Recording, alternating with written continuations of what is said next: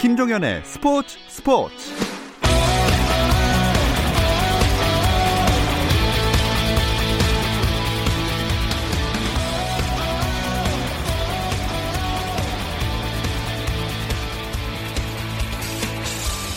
스포츠가 있는 저녁 어떠신가요? 아나운서 김종현입니다. 오늘 하루 스포츠계를 돌아보는 스포츠 타임라인으로 김종현의 스포츠 스포츠 출발합니다.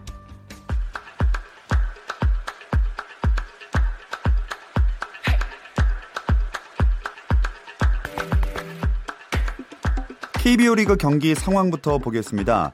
SK와 LG의 경기 5회 초 진행 중인 가운데 4대4 팽팽합니다. 기아와 키움의 경기도 7회 말 진행 중에 2대2 동점 상황이고요. 두산과 삼성의 경기는 두산이 7대0의 리드를 가져가고 있습니다. 7회 초 진행 중입니다. KT와 롯데의 경기 6회 초 6대1로 KT가 5점 앞서고 있습니다. 마지막 한화와 NC의 경기는 6회 초 NC가 8대1로 크게 앞서고 있습니다. 미국 프로야구에서는 피츠버그 파이리츠의 강정호가 시즌 6호 투런 홈런을 터뜨렸습니다. 휴스턴 애스트로스전에서 투런 홈런을 포함해 5타수 2안타 2타점 1득점으로 활약했고 미네소타 트윈스전에서 3번 1루수로 선발 출전한 탬파베이 레이스의 최지만도 안타 하나와 볼넷을 한 개 기록하면서 두 경기 만에 안타를 기록했습니다. 추신수가 휴식을 취한 텍사스 레인저스는 마이크 마이너가 시즌 두 번째 완투승을 달성했습니다. 한국 프로골프 코리안 투어 최고 권위 대회인 제62회 KPGA 선수권 대회 첫날 지난해 챔피언 문도엽이 이글 1개와 버디 6개로 8타를 줄여 호주 교포 이원준과 공동 선두에 올랐습니다. 한편 무명 골퍼 홍준호를 포함해 조민규, 전준영 등이 6언더파 공동 3위 그룹을 형성했고 강경남, 김승혁 등 강력한 우승 후보들이 5언더파 65타를 기록해 치열한 우승 경쟁을 예고했습니다. 프로축구 제주 유나이티드가 전북 현대 소속의 공격수 이근호를 올 시즌 종료까지 뛰는 것을 조건으로 전북에서 데려왔다고 밝혔습니다. 세부적인 계약 내용은 구단과 선수의 합의에 따라 공개하지 않았습니다. 남자 프로배구 삼성화재와 결별한 세터 황동일이 현대캐피탈에 새 둥지를 틀었습니다. 현대캐피탈은 주전 이승원과 백업 이원중 등 기존 세터에 황동일까지 세터를 더욱 폭넓게 운용할 것으로 기대하고 있습니다.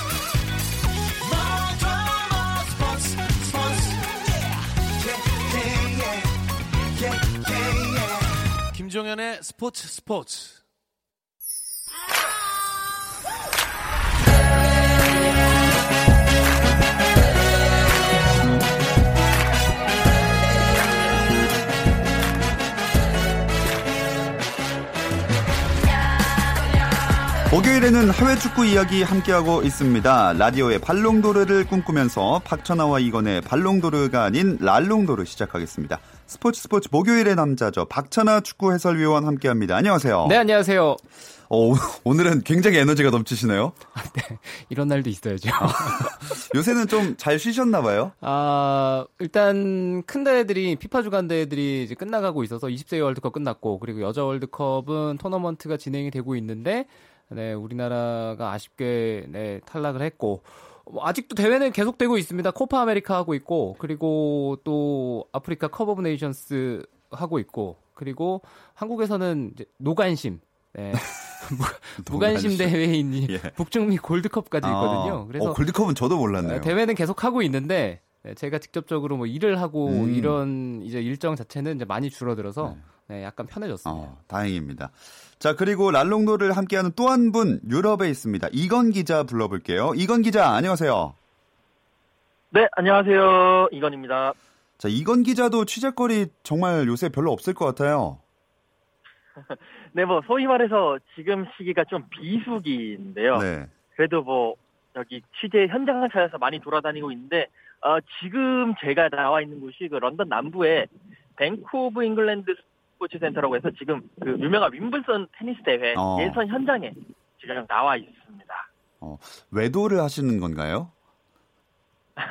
아니고요. 뭐 일단 축구 취재를 주로 하긴 거의 대부분 90%가 축구 취재지만 네. 그 외에 우리나라 선수들이 나와 있는 뭐 수영이라든지 테니스라든지 뭐 육상이라든지 뭐 이런 대회들을 취재를 따로 하고요. 특히 지금 시기에는 많이 하고 있고요. 뭐 실례로 뭐 윈블던뿐만이 아니라 이번 주말에는 그 뉴욕 양키즈와 보스턴 레드삭스가 런던 스타디움, 그러니까 웨스트햄의 홈구장에서 또 메이저리그 경기를 하거든요. 어. 거기도 가서 생생한 소식을 좀 처음으로 제가 야구 취재를 한번 가보려고 어. 합니다. 오히려 굉장히 더 바빠지시고 공부할 것도 많아지실 것 같은데 그 박찬하 위원도 원래 워낙 윈블던 테니스 대회가 유명하니까 좀 관심 있으신가요? 저는 대표적인 태알못이죠. 태알못. 네, 태알못이고 제가 아주 어렸을 때 네. 안드레 아가씨라는 테니스 선수가 있었어요. 오, 진짜 피, 오랜만에 듣는다. 네, 뭐 피트 샘프러스도 있었고 그때 마이클 창이라는 아시아계 선수도 있었고 네. 그래가지고 제가 그때 아가씨. 좀 테니스에 관심이 너무 오래됐죠.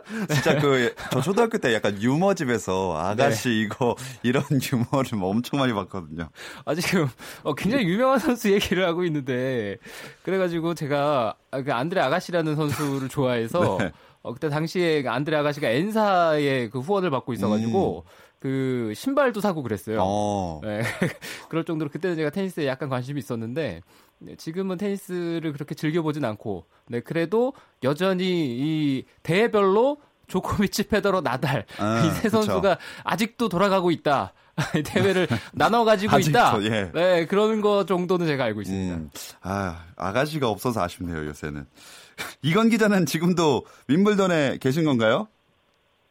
네, 지금 어, 우리나라의 그 권순우 선수가 이제 윈블던 본선이 다음 주인데 거기에 진출하기 위한 하이 랭커들의 그 예선이 펼쳐지고 있습니다. 음. 어, 1회전, 2회전은 이겼고요. 지금 3회전 이번만 이기면 본선에 올라갈 수 있는데 지금 3회전 경기를 하고 있어요. 아, 네네. 1세트는 6대 2로 되게 손쉽게 따냈는데 2세트가 한 5분 정도 전에 끝났는데 타이브레이크까지 가는 접전을 펼친 끝에 아쉽게 져가지고 지금 3세트를 진행을 하고 있고 잠깐 저기 코트에서는 조용해야 돼가지고 코트 바깥에서 있어가지고 지금 정확한 뭐 열심히 3세트가 진행되고 있다라는 것만 어. 말씀을 드릴 수 같습니다. 이 경기를 딱 이기면 이제 본선에 확실히 진출을 이렇게 딱 하게 되는 건가요? 네, 맞습니다. 이제 예선이 3회전까지 있고요. 세 번만 이기면 본선에 진출을 하는데 우리나라 선수가 이번 윈블던에는 남녀 통틀어서 권순우 선수 혼자만 나왔거든요. 음. 그래서 오늘 이기게 되면 본선에 이제 오르고 2016년에 그 정현 선수가 어 본선 1회전에서 이제 출전했던 거 이후로 3년 만에 출전을 하게 되는 거고 만에 하나 오늘 지더라도 혹시나 있어요. 그러니까 본선에 나오는 선수들 중에 뭐 부상이라든지 여러 가지 사정으로 나오지 못하는 선수를 대체할 그 뽑기를 하거든요. 그런데 네. 거기서 이제 뽑힌 선수를 lucky loser라고 하는데 어 거기에 이제 그걸 한번 기대해 볼 음. 봐야 돼서 일단은 오늘 이겨야 됩니다. 네, 일단은 승리를 거뒀으면 좋겠는데요. 일단 정현 선수는 우리가 많이 아는데 권순우 선수는 잘 모르시는 분들이 좀 계실 것 같아요. 일단 저희가 축구 방송 오늘이지만 약간 외도를 좀 해보겠습니다. 어떤 내용들을 취재를 하셨나요? 네, 권순우 선수 이제 아무래도 대중들에게는 아직까지 약간 낯선 선수. 지금 이제 랭킹이 126위로 한국 선수들 중에는 가장 높습니다. 정현 선수가 지금 부상 때문에 계속 경기에 못 나오면서 이제 랭킹이 152위권 밖으로 밀려났고요. 네. 그렇기 때문에 지금 현 상황에서는 한국 남자 테니스의 넘버 원이라고 보실 수가 있고 어, 상당히 공격적이고 어, 스트로크 플레이에 능한 어, 전천후 선수다라고 설명을 드리면 될 것 음. 같아요. 지금 영국은 그럼 이제 축구도 비시즌이니까 이 테니스 대회 윈블던이 가장 큰 화제가 되겠네요. 네, 지금 이 시기에는 이제 윈블던 이제 다음 주부터 시작을 하니까 본선이 시작을 하니까 가장 큰 이슈가 되고 그와 더불어서 어, 4년마다 한 번씩 열리는 그 크리켓이라는 아. 종목이 있어요. 그 크리켓 월드컵이 잉글랜드와 웨일스에서 열리고 있습니다. 이제 거기에 대한 인기도 상당히 어 이제 많이 있는데 일단은 윈블던 이번에도 음. 아까 전에 박찬하 위원이 말씀하셨지만 어, 그, 조코비치, 나달, 페더러 선수 세 명이서 아마 우승을 놓고 네. 다투지 않을까. 여기에 한 명 더 한다면 이번에 롤란 가로스에서 준우승했던 도미니크 팀 정도가 음. 4강을 형성하지 않을까라는 어, 뭐 그런 예상들이 많이 나오고 있습니다. 네, 정말 영국은 다양한 스포츠를 사랑한다는 걸 느낄 수가 좀 있는데 이제 저희는 축구계로 돌아와 보겠습니다. 축구계 화제는 어떤 내용들이 있나요? 네, 어, 이번 주에 가장 큰 축구계 화제는 뉴캐슬 유나이티드의 그 라파 베니테스 감독이 어, 그 팀을 떠났다는 소식이 나왔습니다. 그동안 그 베니테스 감독과 마이클 애슐리 구단주의 약간의 뭐 계속 불협화음도 있었고 그랬는데 어, 결국 한 4년 만에 어, 뉴캐슬의 지휘봉을 내려놓고 있고요. 이제 그 뒤를 이을 감독이 누구냐? 뉴캐슬은 뭐 감독을 선임하겠다라고 하는데 아직까지 확실한 감독을 선임한 것 같지는 않고요. 뭐 클라우디오 라니에리 예전 그, 어, 그 레스터 시티 감독이라든지 예. 아니면 예전에 아스날에서 뛰었던 지오반니 반 브롱크호르스트 뭐 이런 사람들이 어, 관심이 있다라고 얘기를 하고 있고 조제 무리뉴 감독 얘기가 나오고 있거든요. 근데 어. 조제 무리뉴 감독은 어, 나를 영입하려면 그 정도 팀캡하로는 안 된다. 그러면서 최소한 아랍에미리트 그 구단 쪽에 지금 인수를 하려고 하는데 그 사람이 이 구단에 인서가 난 다음에 나한테 아. 그럼 내가 고민해 보겠다. 라는 어, 뭐좀 뭐 배짱이랄까요? 뭐 예. 뭐 그런 모습을 보이고 있습니다. 확실히 자신감이 넘쳐 보이는 무리뉴 감독이었습니다. 근데 이게 뉴캐슬에 기성용 선수가 뛰다 보니까 박찬하 위원 아마 영향이 있을 수밖에 없겠죠. 어떤 감독이 선임이 되느냐에 따라서 영향을 받을 수가 있겠죠. 아무래도 기성용 선수의 스타일 자체가 감독 성향에 따라서 어, 주전을 계속해서 싸워야 되는 네, 그런 상황으로 볼 수도 있고 실제로 베니테스 감독 시절에도 기성용 선수가 몸 상태가 괜찮고 이럴 때는 스타일에 따라서 기성용 선수가 예. 중용됐던 시기도 있었고 그렇지 못한 시기들도 있었는데 감독이 바뀌게 되면 아무래도 처음부터 다시 세팅을 하게 되거든요.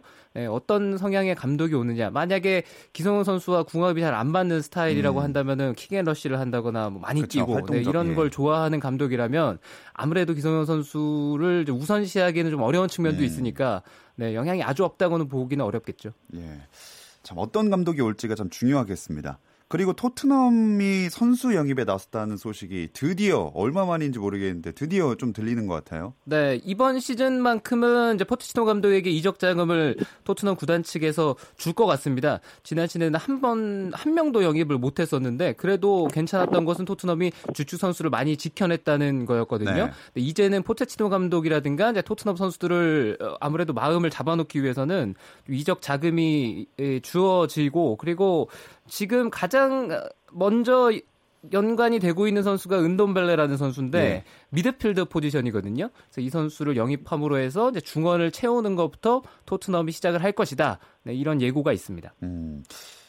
그 이강인 선수랑 관련된 얘기들도 점점 구체화되는 게 있던데요. 이강인 선수는 이제 임대를 선택을 할 것이냐. 그런데 발렌시아 구단 측에서도 20세 이하 월드컵에서 골든볼을 수상한 이강인 선수를 쉽게 놔주고 싶어 하진 않는 것 같거든요. 하지만 이강인 선수 측에서 임대를 계속해서 얘기를 하고 있는 모양새고 현재 구체화되고 있는 팀은 발렌시아 이제 지역 팀입니다. 레반테라는 팀에서 강력하게 이강인 선수를 원하고 있다. 그리고 발레 이 레반테 감독이 발렌시아 B팀 감독 출신이거든요. 네, 그래서 이강인 선수를 누구보다 잘 알고 있어서 아무래도 강력한 러브콜이 있는 것 같은데 상황은 조금 더 지켜봐야 될 것 같습니다. 이건 기자가 유럽 현지에서 볼 때는 이강인의 레반테행 어떻게 전망을 하시나요? 네, 지금 어, 이 유럽 현지 특히나 스페인 그 발렌시아 지역에서는 어차피 이강인 선수가 지금 발렌시아에서 많이 못 뛸 바에는 한 한 시즌 정도 임대를 가서 뛰는 게 좋다. 그리고 그 행선지가 레반테라면 베스트다. 라는 그런 어, 분석을 내놓고 있습니다. 일단 뭐 말씀하신 대로 레바논테는 발렌시아 지역 팀이기도 하고 그렇기 때문에 이강인 선수가 따로 뭐 이사를 갈 필요가 없어요. 뭐 네. 레반테 홈에서 발렌시아 홈까지 한 3km 정도니까 어, 걸어서 한 30분 40분 정도. 네, 완전 그런 가까운 곳이고 그리고 또 레반테 그 이제 전술 스타일이 이번에 그 20세 이하 월드컵에서 우리 정정용 감독이 많이 썼던 3백의 3-4-1이라든지 3-4-3이라든지 이런 3백을 기반한 포지션, 그러니까 포메이션을 씁니다. 네. 어, 이강인 선수를 중앙에 놓고 어, 모든 공격을 맡길 수 있는 어, 그런 팀이기 때문에 어, 상당히 지금 현지에서는 어, 레반테면 정말 성장을 위해 음. 좋은 팀이다라고 강력 추천을 하고 오, 있습니다. 굉장히 매력적인 행선지가 될 것 같습니다. 그럼 이강인 선수도 이강인 선수지만 우리나라의 유럽파 선수들이 박찬하 위원 지금 한국에 있나요? 아니면 어디 있나요? 대부분 다 한국에 있는 것으로 알고 있습니다. 네, 일부 선수들은 뭐 외국 여행을 간 선수가 있으면은 한국에 없을 수가 있겠지만 네. 네, 외국에서 자, 뛰고 있는 모르겠- 선수 가운데 그러니까, 예. 네, 대부분 다 한국에 있는 걸로 알고 있습니다. 아, 휴가 일정까지 저희가 알기는 어렵기 때문에 자, 이건 기자 유럽 리그 선수들은 그럼 전부 다 휴식기고 다 여행 가 있나요? 네, 아닙니다. 이제 몇몇 선수들은 휴식기에 여행도 가 있지만 또 이제 대부분의 이제 많은 하부리그 팀이라든지 하위권 팀 선수들은 지금부터 이제 모이기 시작을 했고요. 물론 선수들마다 어, 그 6월달에 있었던 A 매치 기간이라든지 뭐 이런 아 7월 A 매치 기간이라든지 이런 일정에 따라서 막 일주일이나 열흘 정도 늦게 합류를 하기는 하지만 이제 많은 선수들이 모이고 있고 이제 뭐 체력 훈련이라든지 이런 것을 몸을 끌어올리면서 어 7월 중순에 이제 프리시즌 매치 특히 정상급 팀들은 아시아 투어를 음. 준비를 한 그런 시점입니다. 자, 이 아시아 투어로 유벤투스가 우리나라에 오면서 호날두를 다시 한번 볼 수 있다는 소식도 들리기도 했는데 이 이야기는 잠시 쉬었다 와서 나눠보겠습니다.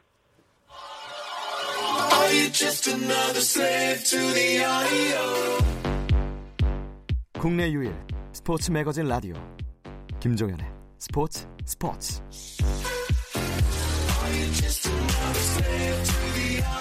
해외 축구 라디오 방송의 발롱도르를 꿈꾼다. 박찬아 이건의 랄롱도르 스튜디오에는 박찬아 축구 해설위원 영국에 있는 이건 기자 함께하고 있습니다.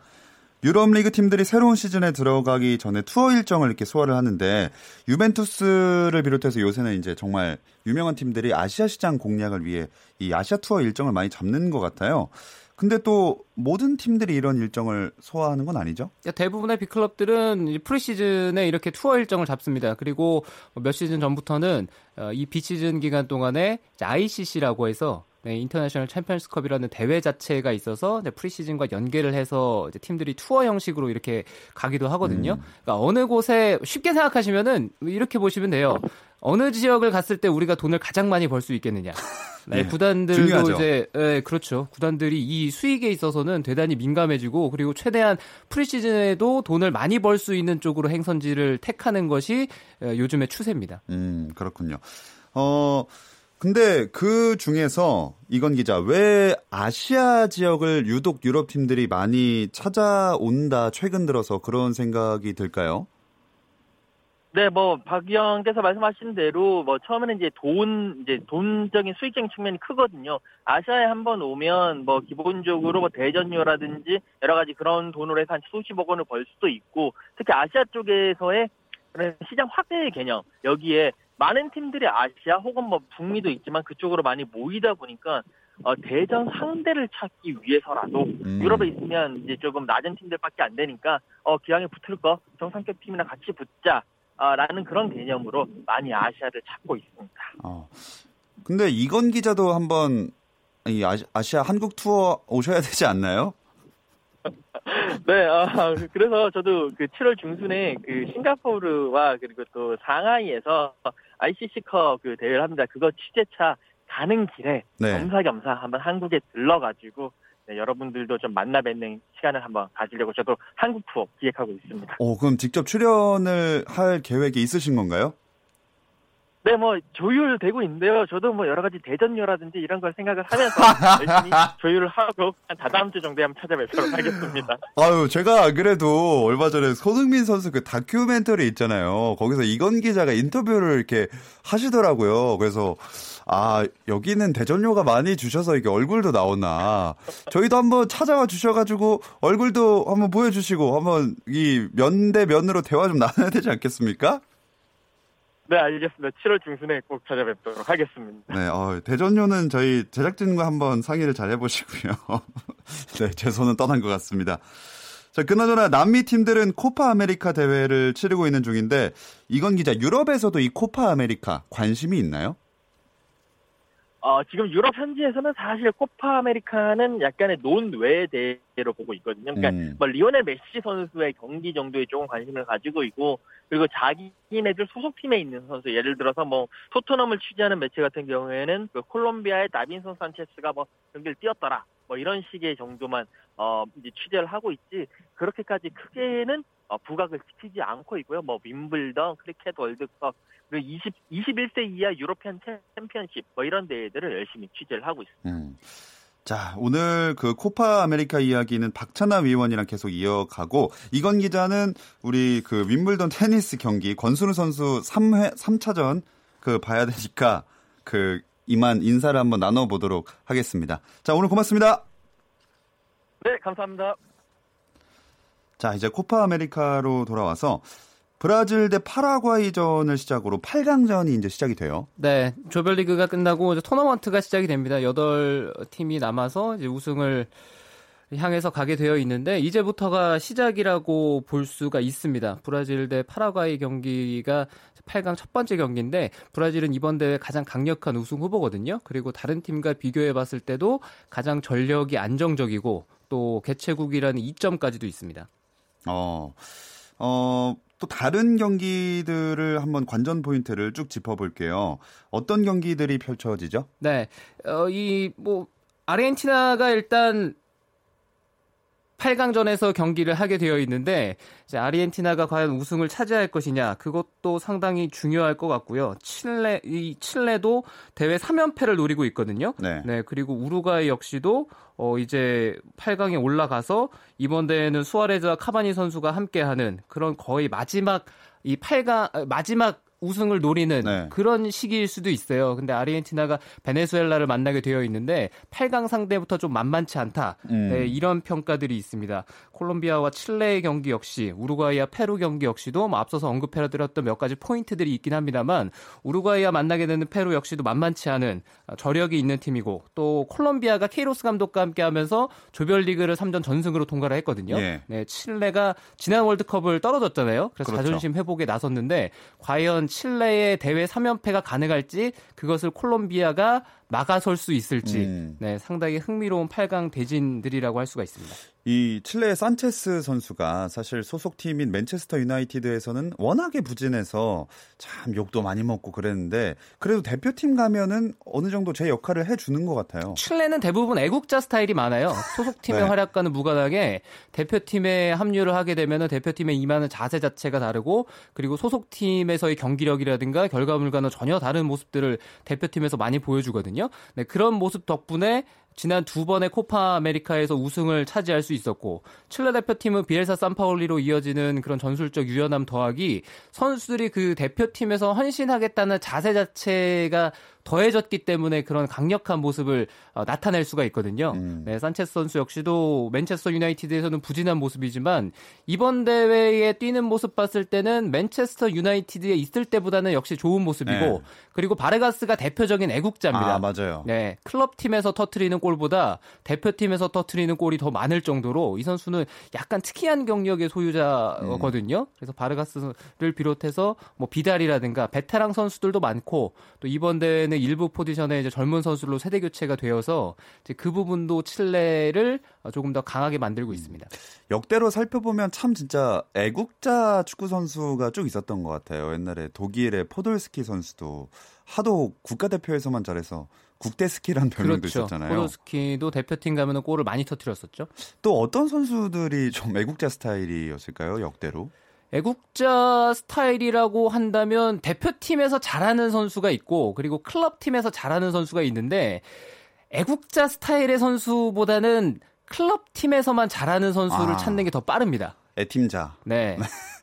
누가 있을까요? 클럽 팀에서만 잘하는 선수들을 찾는 게 뭐 대표적으로 리오넬 메시가 있죠. 아, 아 네. 그러네요. 이번 코파 아메리카에서도 여전히 예, 소속팀에서의 활약만큼 보여주지 못하고 있는데 아르헨티나 선수는 대부분 어, 그러네요. 네.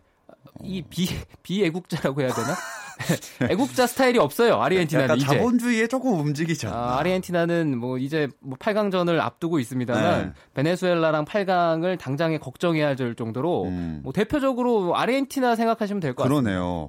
아니 진짜 이번에 아르헨티나가 8강에 올라오긴 왔는데 저는 진짜 못 올라올 거라고 생각했거든요. 음, 진 경기도 있었던 걸로 기억하고 굉장히 힘들게 올라왔죠. 네, 아르헨티나가 힘들었죠. 조별리그 3차전에서 카타르를 잡고 겨우 8강에 턱걸이했는데 어, 정말 못하죠. 어, 아르헨티나는 어, 단호하다. 이번 코파 아메리카뿐만 아니라 지난 러시아 월드컵에서도 네, 굉장히 실망스러운 팀이었고, 음. 근데 이 팀을 바라보실 때 아, 메시가 있고 아구에로가 있고 뭐 이런 좋은 선수들이 있는데 왜 못하지라고 그러니까요. 생각을 하시면 안 돼요. 아, 안 네, 되는군요. 왜냐하면은 그냥 그 맨체스터 시티의 아구에로와 어, 이 아르헨티나 대표팀의 아구에로는 다른 선수라고 생각하시면 편하고 음. 네, 그냥 이름만 갖고 아 생김새가 똑같은 약간 쌍둥이 같은 개념이구나 어, 이렇게 생각을 하시면 편하고 아르헨티나는 지금 문제가 많습니다. 수비부터 해서 공격까지 네. 그 어느 포지션 하나 믿고 맡길 포지션이 없고 뭐 천하의 리오넬 메시라고 하더라도 지금 아르헨티나 대표팀에서는 이제는 과거와는 다르게 한 명이 잘해서 대회를 우승시키고 이런 세상이 아니거든요. 네네. 축구가. 네. 뭐 리오넬 메시 선수 역시도 조별리그에서는 그렇게 좋은 모습은 보여주지 음. 못했습니다. 참 이 쌍둥이 같은 다른 선수다라고 말씀하시니까 생각나는 게 저는 정말 그 축구 게임 같은 거 보면 이렇게 선수 카드가 나오는데 그게 막 국가대표 카드가 나올 때도 있고 똑같은 선수가 클럽팀 카드가 나올 때도 있는데 능력치가 다르고 이러잖아요.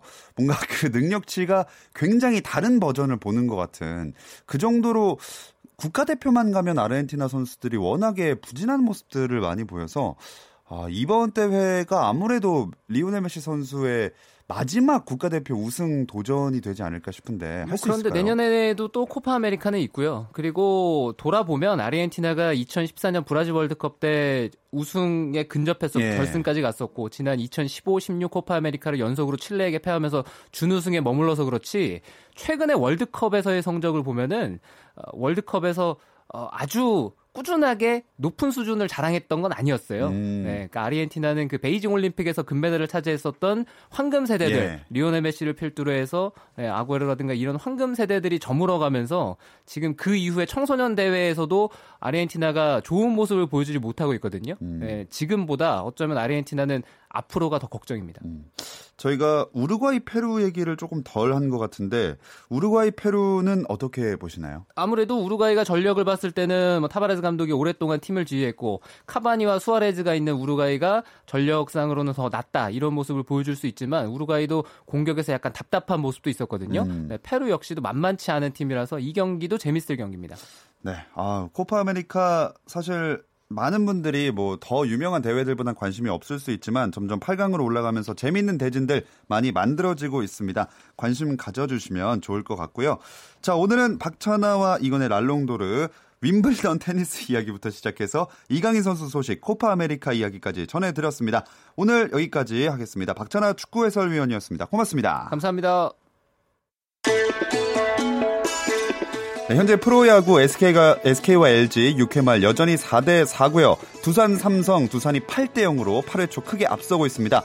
KT와 롯데도 8점 차 7회 말 KT 9 롯데 1점이고요. 기아 키움의 경기는 8회 말 5대 2로 키움이 앞서고 있습니다. 하나와 NC는 7회 초 8대 2 NC가 리드입니다.